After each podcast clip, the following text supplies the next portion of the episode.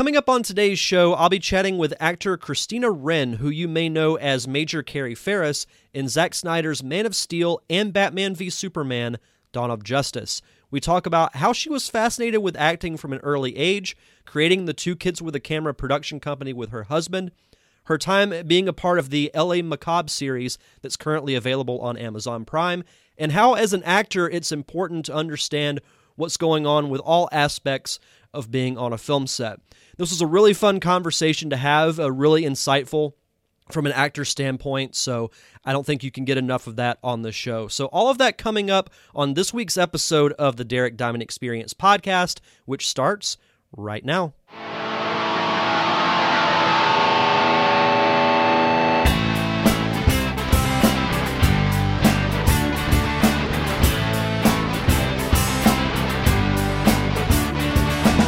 Welcome to the Derek Diamond Experience podcast, where every week I take a look inside the world of film and television with those who have lived it and experienced it. I am your host, Derek Diamond, and I'm happy to be joined this week by actor Christina Wren. Christina, how are you?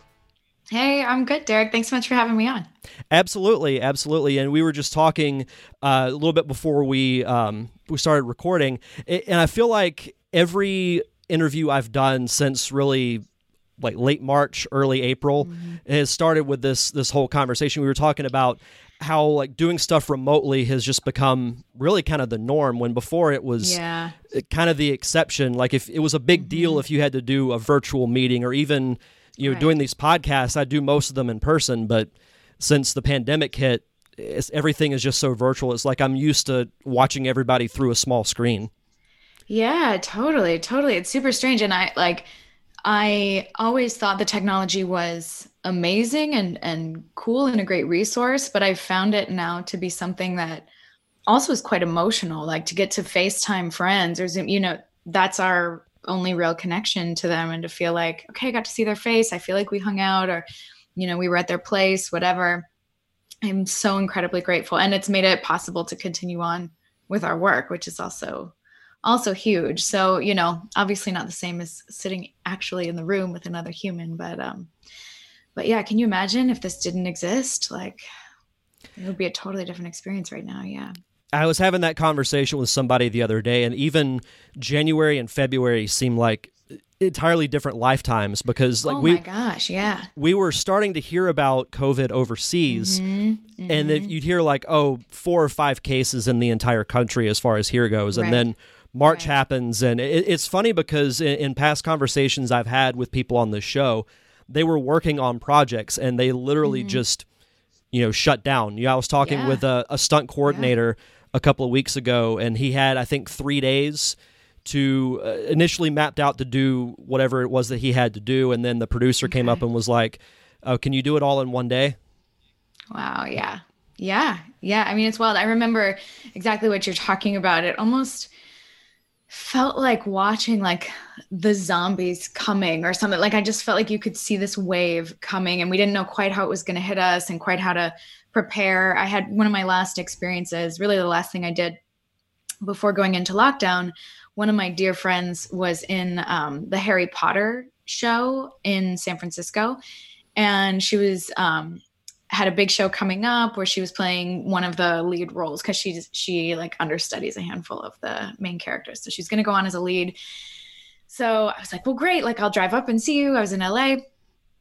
And all this stuff started happening, and we were sort of going, like, is this okay? Can we still go? And I remember having this feeling of get it in now. Like you can see it's not quite here yet, but it's it's coming. And everyone was sort of chatting about it and hoping we we're okay and doing the right things. We still didn't quite know what this thing was and where it was going. But in hindsight, it's so strange to think about now. Like, I cannot, I'm so grateful, number one, that I got to see it and have that experience before all this, but also, like, I can't even hardly remember being in a room with five people, much less a giant theater. You know, it's just like, to your point, a completely different world. It just feels like another existence when it's going back and watching stuff even as recent as earlier this year watching mm-hmm. like uh, you know football games or some type of right, show with right. a large audience you yeah. know like that just looks so foreign yeah. now doesn't it feel jarring even watching movies like old movies but when you see a bunch of people in a bar or a crowd it's like oh my gosh what's happening it's just so so strange that uh, something i couldn't have ever imagined um, yeah. as a person. We were watching uh, old pearl jam videos on youtube the other day and just seeing how many people were really at a pearl jam concert like smushed up on each other you know and now you're like oh my gosh the germs! But but you know we could we could do it. We could be together. So hopefully again not too far from now. Hopefully so. Hopefully mm-hmm. so which I, I, did want to ask you you know a, as an actor and someone who works in the mm-hmm. industry how has the adjustment been for you like specifically as an actor? Because you know you you go to all these auditions and everything. How how is it how's the adjustment been to doing things you know, pretty much ver- ex- exclusively yeah. virtual?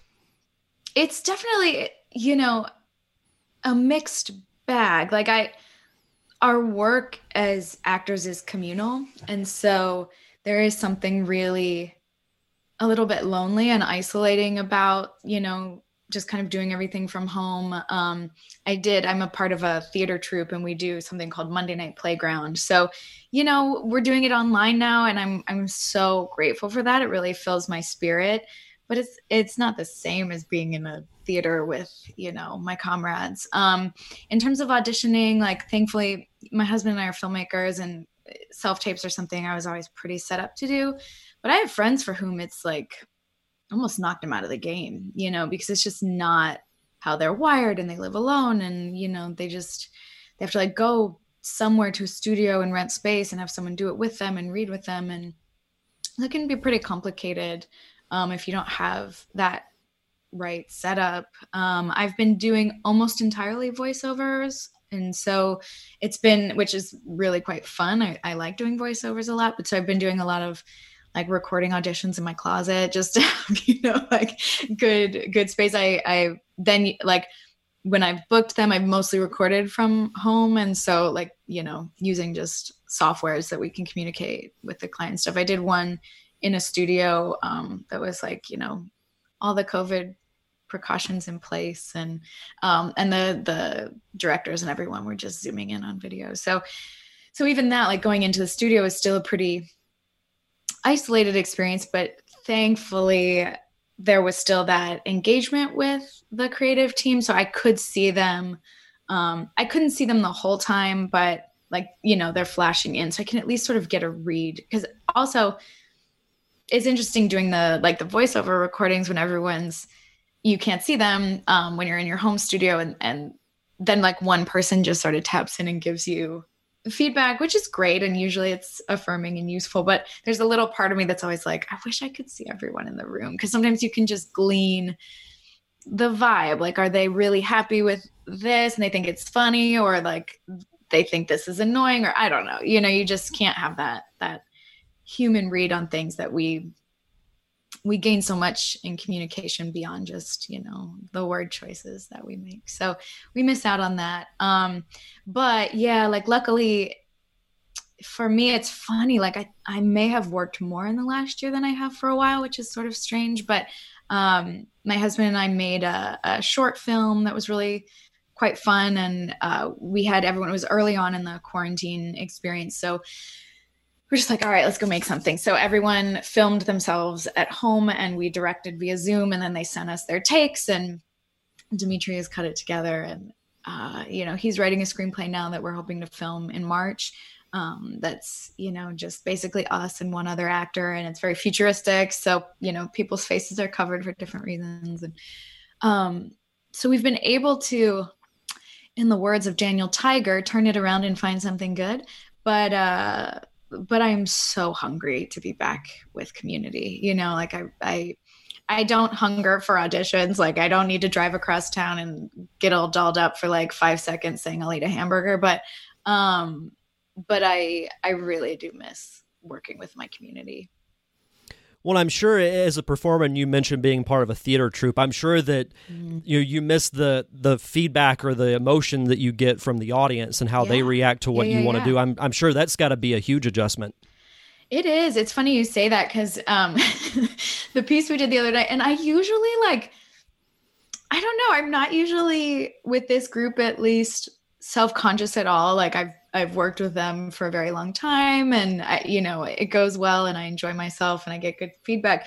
But for some reason, I think because it was it was this like very kind of profound and very emotional piece um that was also I think kind of intensely personal for the people who made it and uh yeah, I just really felt like, oh gosh, did it land? Like I I know I ended up in this you know deeply emotional place and I I I hope it was as real for other people as it was for me or something like it was weird to have those kind of insecurities creep in because if I was in the room with people I would have been able to see if they were crying, if they were shielding their face with horror, you know, I mean whatever it is, like you would know.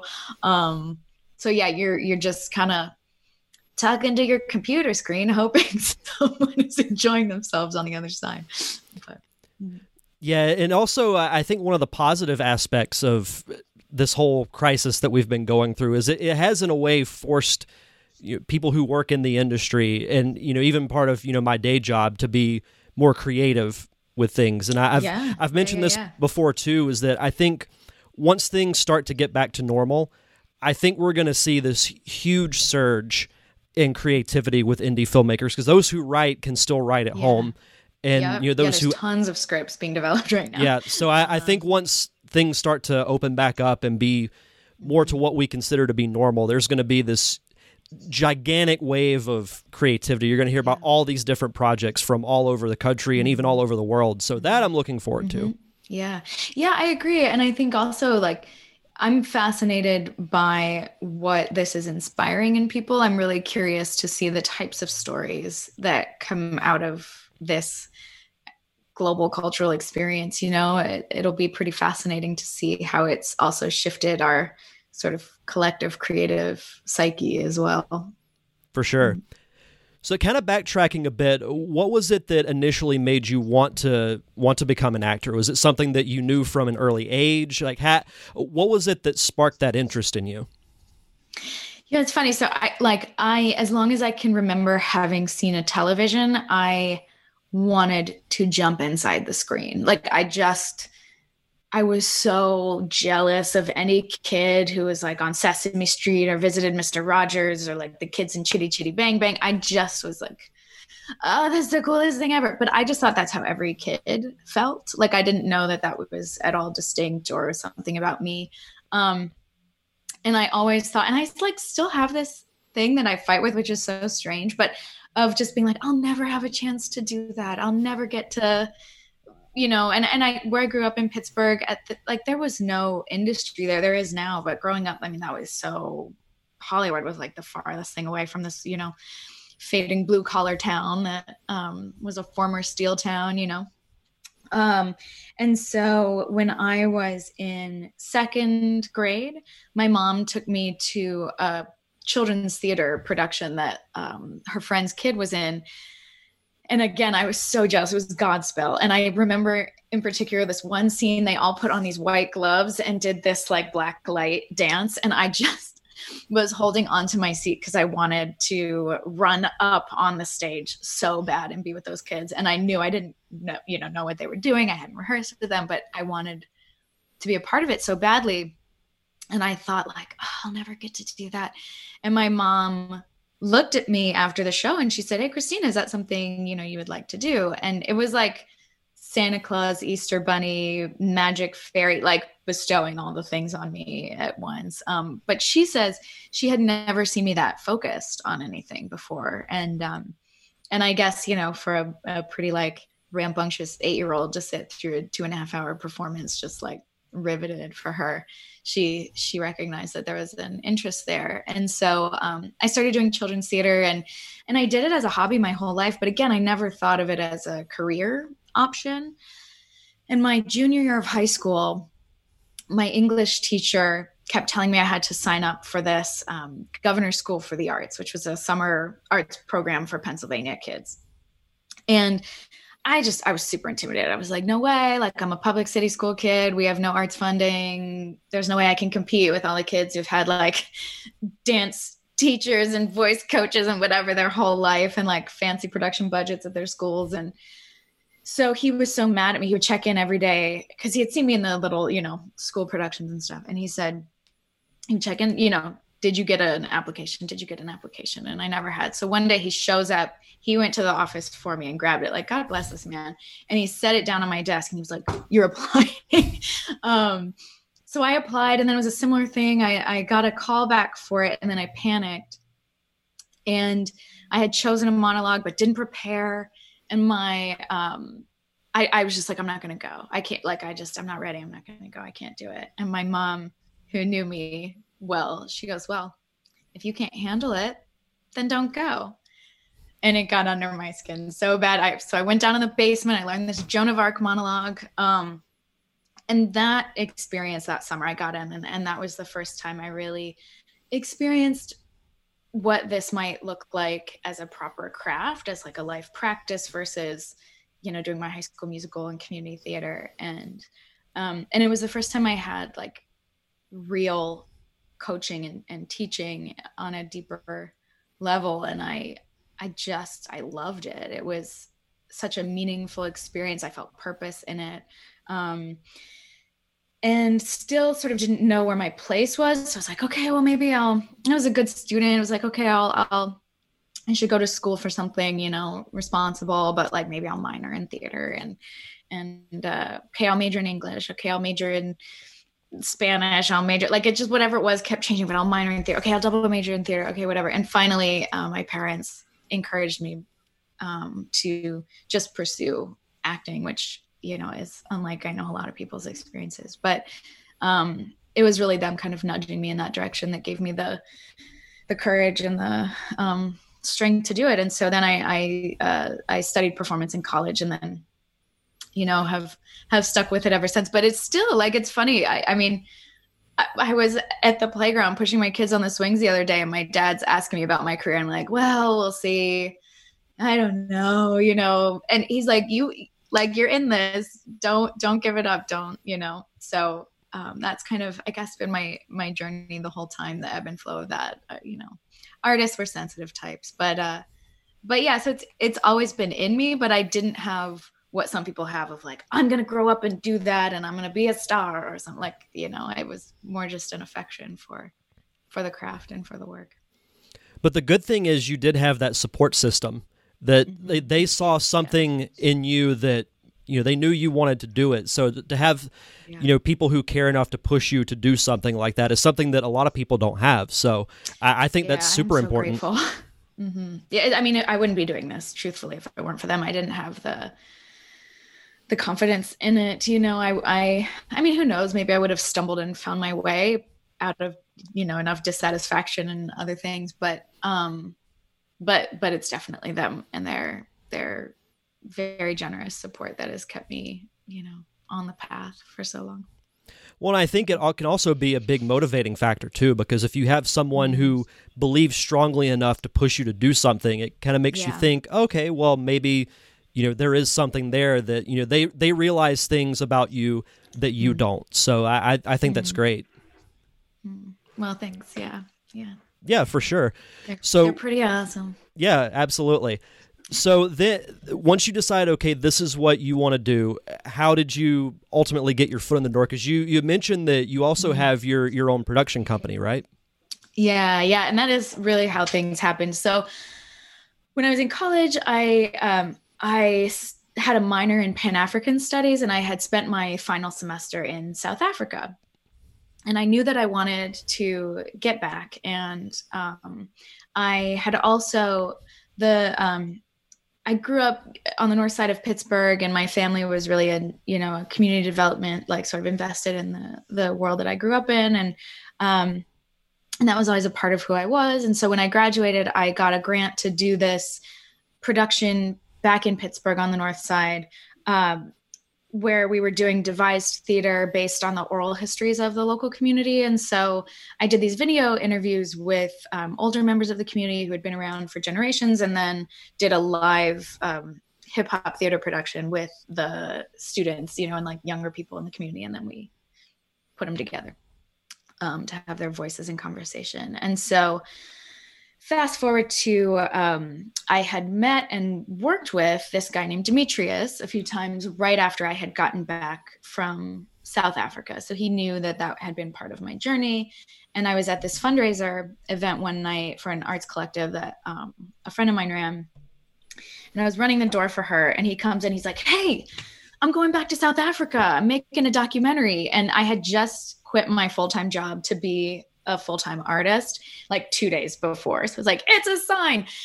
So I basically leapt out of my skin and was like, Hey, I like, do you need someone to get papers signed or carry your bags or whatever like i will you know be your assistant for nothing but can i can i get back to south africa and help he said actually yeah i'm my um, exec's coming to town next week to interview for a producer and because i had you know lived in south africa and i had done this type of interview work um, within a community context and stuff it was a it was a good fit and so about a month later, I was on a plane to South Africa with this guy who I'd met like four times, um, who's now my husband. But uh, we uh, we went and made this documentary, and that was also my first time like really learning filmmaking because I went to school for acting. So I I learned a lot from him and on the job. And then after that, we formed a, a company, two kids with a camera, and we started taking on just you know like small clients here and there, and then um, making our own work. So I wrote this little indie feature, Saudage, and and we got you know a bunch of friends to be involved, and that's what actually ultimately kind of kicked off my career on a larger scale because the guy we cast opposite from me, Adam David Thompson, was working at a, a commercial casting office at the time, and they couldn't find a girl for this hummus commercial. So he's like, oh, I think my friend Christina could do it. So I come in for this audition, end up booking it, and Zack Snyder sees that commercial, and I get called in to audition for Man of Steel. So it's like this, you know, ridiculous, crazy string of events, but um, that very much sort of came from making my own work and kind of, you know, learning on the go and and um, and then it bleeding over into the more, you know, I don't know, Hollywood career space that right that at some point you want to get your toes into. well, and it, that's actually really fascinating in the sense that you know you you quit your day job which uh, that takes a ton of courage in mm-hmm. itself to do in order to pursue this career and then you know it ultimately works out uh, how was it learning because you mentioned um, you know you met your husband and then you started learning mm-hmm. the filmmaking side of things as opposed to just acting how was that experience because I, I, tell people that i think it's important for everyone who works in the industry no matter what mm-hmm. position you do you should at least have an idea of what the other jobs entail. Like those who act should yeah. learn how things work behind the camera yeah. or in post production, and you know vice versa on every aspect. So, uh, how how was that experience for you, and do you think that that's important as well? I do think it's super important. I had done one semester at um, NYU's Film and Television Studio. And there, so we had done, you know, various forms of on camera acting. And then we also had to you know work the camera for each other or do like um learn Foley and like use a, a bottle of water to like make someone's back break or so i had at least like learned little bits of filmmaking to have some sort of understanding of that but it is so important i can tell on set immediately an actor who has no idea what goes on behind the scenes because they're so self-conscious. Like if you get they want to do another take it's always like oh, what did i do wrong? Oh my god because we're sensitive. We you know like we put our whole selves in the work. But if you're aware of like oh they didn't pull focus or props wanted to do whatever or you know they you know they're just they wanted something wider whatever like you can tell what's going on around you and it you know in a in a theater the actor is very much like the the sort of center of it all. The actors carry the show. In a film, quite frankly, you're you're a pretty small piece of of the you know whole puzzle, and being aware of that, I think, is really significant, and just understanding like this is the part of the machine that I am, and let me nail it because it's a very complex machine, and nobody's got time for me to like do my rehearsal on set you know? So show up prepared and and and pay attention and know know your technique and all of that. But also i do think it just helps a lot to understand technically where you go and like why you need to be precise about being consistent or about you know exactly like if if a director angles you in a certain way like be there do that. We had we were filming our show hicksters with a woman who's a fantastic actor but completely uh, just a theater background and she she could not understand why she had to keep like facing the actor she was talking to she's used to being on stage where you should turn out to the audience. So we had done her coverage and we're trying to do an over the shoulder to get this other character.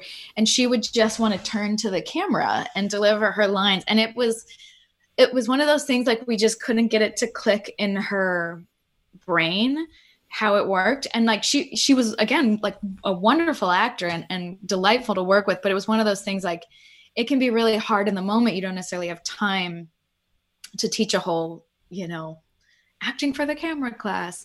Um, so as much experience as you can get and as much understanding of how all the different um, moving parts of a film set work. I mean, you'll just it'll be like butter. If you show up and you're an actor and you're like, this is what I do, this is where I go, this is how I fit. Like people want to call you back, you know. Well, and you bring up a great point too, in the sense that you mentioned about an acting for the camera class. As great as some classes are, and I think they're great at teaching the foundation of things, but you can't replicate the on the job training. And yeah, you might screw up a few times, but you know, sometimes like the best way to learn is to try something and it doesn't work. Or you do yeah, something wrong that you may not, you know, you may be mm-hmm. unconsciously unaware of it, but I think on the job training is the best. And that's why too, like everybody's got a camera in their pocket now. You know, there's no reason to not if you have even a like remote interest in this go out with your buds go i mean you can do it yourself like make something. You will learn so much so fast you know? The best way to find out where your flaws are is to make a movie and go oh that's why having good mics is important. That's you know why you need this type of thing to be able to edit well whatever it is like let it be a mess uh, you know as you learn on your own playing and um because you can like that's a, a thing that for so long no one had access to. You had to have like you know big financiers even get your hands on a camera. So um i i so join you in encouraging people to like just do it you know get out there and learn. That's the only way you're going to know is if you just go out and do it mm-hmm. and like you said yeah, you know everyone has sure. they have an iphone they have some other type of phone mm-hmm. that you can you can make something mm-hmm. with so i i highly recommend yeah. that as well but uh, you also mentioned that Zack Snyder saw you in a commercial, and then that's how you mm-hmm. uh, ultimately land a role on Man of Steel, and then also uh, Batman v Superman: Dawn of Justice. So, what was your experience like being on set of of those two films? Because they were both, you know, the the hype around both of them, you know, were were huge at the time. So, how how was it being a part of that process? oh my gosh, it was like the most, you know, fun thing ever. It was so great. It was um so thrilling. I had been a huge Superman fan myself growing up. Superman was a very iconic character in our childhood, really, you know, like more so than any other superhero. And um and I loved all of them, despite like bad feedback. I mean, Christopher Reeve, Lois and Clark. Like, I just, if there was a Superman, like, I was on it. Um, and so when I found out that the uh, the untitled Warner Brothers project that I had auditioned for was Superman, you know, I um, I just I like couldn't believe it. I lost it. So that alone was amazing. But I had also been such a huge fan of um, Zack's work from 300, and it was a piece that I very specifically wanted to like similarly to my childhood experience and I, I, hadn't had that much since then. Um but like i wanted to jump in the screen of it and was angsty and like mad that i hadn't been in the scene when they were making that movie. And um and i i just so vividly remember being like oh i want to do that. Like not just be in a movie not just like that i really like specifically that um and so the fact that they were those two things coming together really did kind of blow my mind um, and I'm sure that's not the most like who doesn't want to work with Zack Snyder and on Superman, but it really it did feel very personal. Um, and then it was fantastic. Like it just the cast and crew couldn't have been more welcoming and kind and and delightful to work with. Um, and it was of course a master class just watching everyone work you know and and i got such a kick out of i mean just watching like you know richard schiff and chris meloni and harry lennix just banter and tell all their stories. And um you know watching amy adams in the room is incredible. And um, just all of it you know henry cavill is such a sweetheart. He was just really quite lovely to to work with. And and he wasn't so famous yet so he could get away with like going out for a beer with us afterwards and just hanging. And, and so that was fun. Um yeah it was it was just really quite quite special and quite fun. And and um an honor to be a part of a piece of history too. You know these are these are kind of landmark pieces in our cultural iconography and and um, film history and such. And so it was really yeah they're, they're memories that I, I treasure quite deeply. And you mentioning how superman's a part of really american culture. And regardless of what the feedback might be on some of the Superman movies or even the shows. Anytime that a project involves that character, it's a huge deal and garners yeah. attention, you know, yeah. regardless of you know how what the end result may be or what you know some people might think of it or whatever mm-hmm. the case may be when you hear yeah. you know that name everyone's drawn attention to it and I, I, th- I thought Henry Cavill was a fantastic Superman, and I hope he gets to play the role again. Yeah, he's great. He's really great. Mm. So, um, as we start to, to wrap up here, uh, what are some other projects that you have uh, coming up in the works? I know you mentioned, you know, you have your production company. Uh, do you have anything out currently, or things that you're working on in the future that you'd like to share? Yeah, so one thing that um, just came out that I'm super excited about is called LA Macabre, and um, it's directed by, written and directed by a uh, dear friend Dan Ast, and it's this incredible deep dive into an underground cult scene in Los Angeles, and um, it's a it's a murder mystery. It's the thriller. Um, it, Dan has spent the last, I mean, maybe decade of his life like deep in researching and learning about the sort of historic cult scene in LA and in some you know surrounding areas and he has created this world that is so believable. When I first read the script, I for sure was like, oh my waiters and waitresses in the valley must be being lured into cults like you know it just it felt like this thing that that really could have evolved into this um into this community and um season one he did this great thing where it was sort of a, a reality TV show and found footage world. And then the second season moves into a much more highly produced thing. And the man is like a writing genius. He he wrote he showed up like with the three seasons like this fat and plopped him on the table because he he basically wrote three feature scripts in a row. It was um, all by himself, like no no writer's room or anything like that. He just kind of holed up and focused in on it. And um, it's a really fun fun ride. So it's on amazon now. So go check that out LA Macabre i play a hacker chick named jp who's like super ballsy and um, she's just she's courageous. She's honorable. Um, she's a little feisty. She plays a sort of side love interest to one of the main characters ryan and uh, it was it was such a delight to get to play really quite fun things I get to do in season two. So um, I don't want to spoil anything, but it was it was quite fun. And then um, yeah, if you want to check out any of my stuff, I uh, the short that I made during quarantine is called Lazaretto, and it is on my website, two kids with twokidswithacamera.com. We released it exclusively on a social media platform called Vero, which is a really wonderful community of people um, just genuinely sharing the things that they're interested in and love and believe in. Um, lots of Zack Snyder fans on Vero, so if you're into that world and that space, it's a good place to be. Um, but it's it's great for for everyone. So we released it on Vero. If you are um, if you join the platform, you can get all of they had like some interview content and things like that you'll you'll have access to but you can watch it no matter what so on the main page of two kids with a camera.com it's spelled out t-w-o kids with a camera. And then the um, the piece that we'll be shooting in March, I don't want to give too much away, but it's basically um, set future when the world the you know earth has become unlivable and humans have all moved onto these satellites surrounding earth.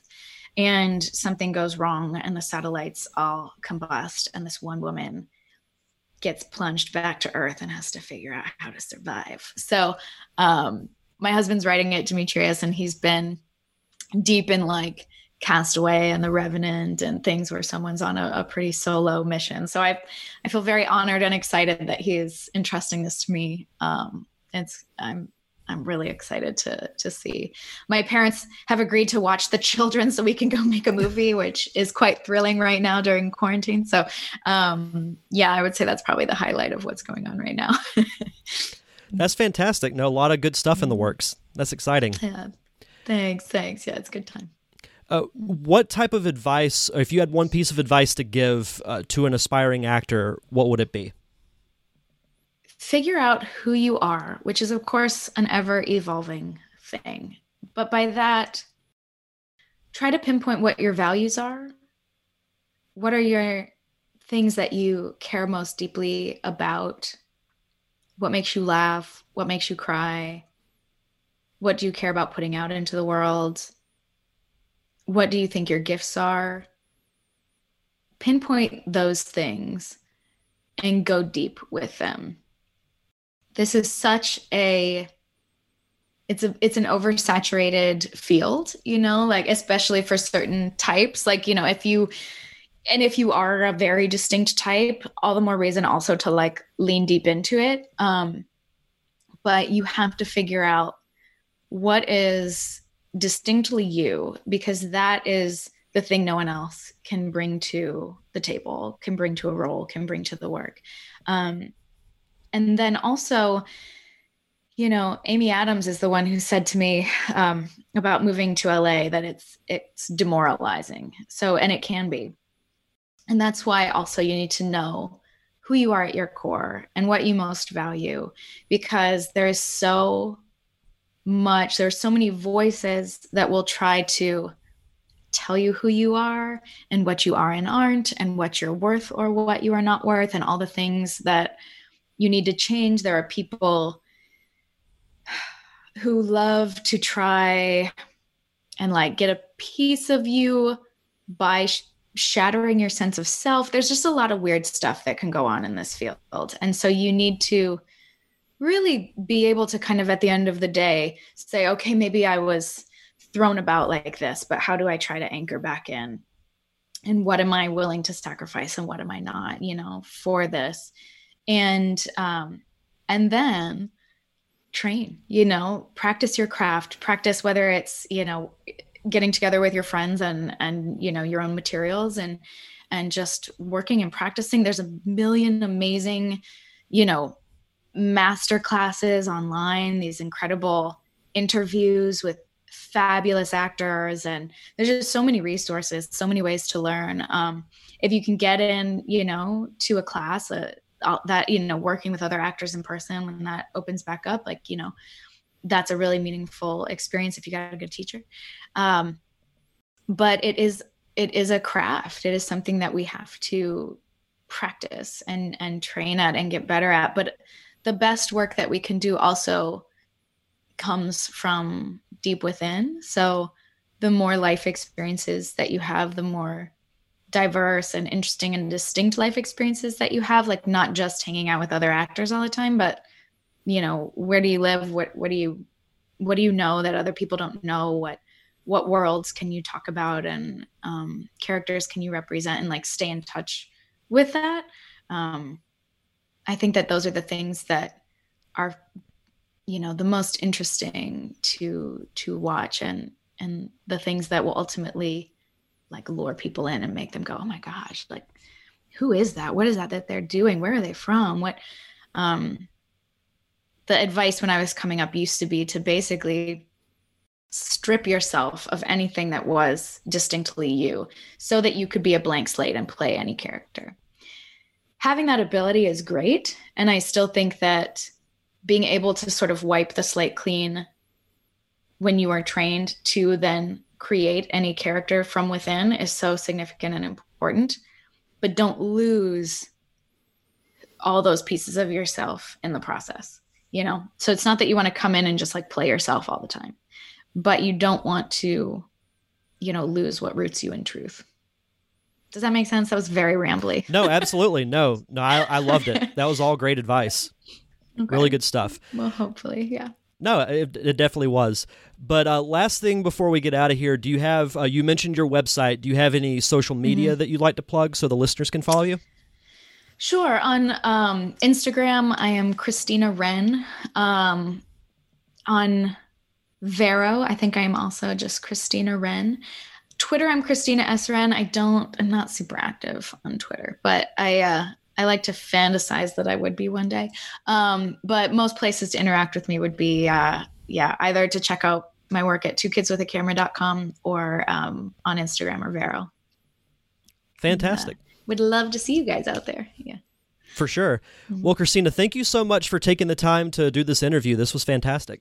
Definitely. Thanks for having me. This was a delight. Thanks again to Christina Wren for coming on the show for that really fun and really insightful conversation. Be sure to follow her on social media and check out LA Macabre, now available on Amazon Prime. For next week's show, I'll be chatting with casting director and fellow podcaster Jamie Beebe. And this is a fun conversation for me because I've never interviewed a casting director before. And over the last couple of months, I've really been trying to uh, understand the business side of filmmaking because you know we know about the actors, the directors, but there's a whole other side to the film industry that I feel like isn't really talked about that much. So that's part of my effort to do so. So we'll be having that fun conversation right here next week on the podcast. But until then, you can check out past episodes of this show on Apple Podcast, Stitcher, Spotify, anywhere you get your podcast. Just search for the Derek Diamond Experience. And if you could, please leave me a review. The more reviews I get, the more visible I become to the podcasting public.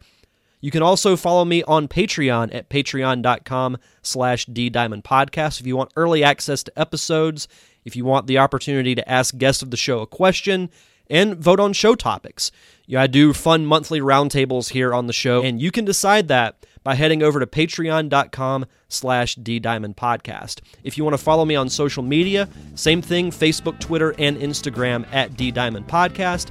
And of course, thank you to my close friends, the Unicorn Wranglers, for providing the theme music for the podcast. You can check out all their music on Apple Music, Google Play, and Spotify. That's going to do it for this week's show. So enjoy the rest of your week. Have a safe and fun weekend. Thank you for tuning in to another awesome episode of the Derek Diamond Experience. I am your host, Derek Diamond, and we'll see you guys back here next Thursday.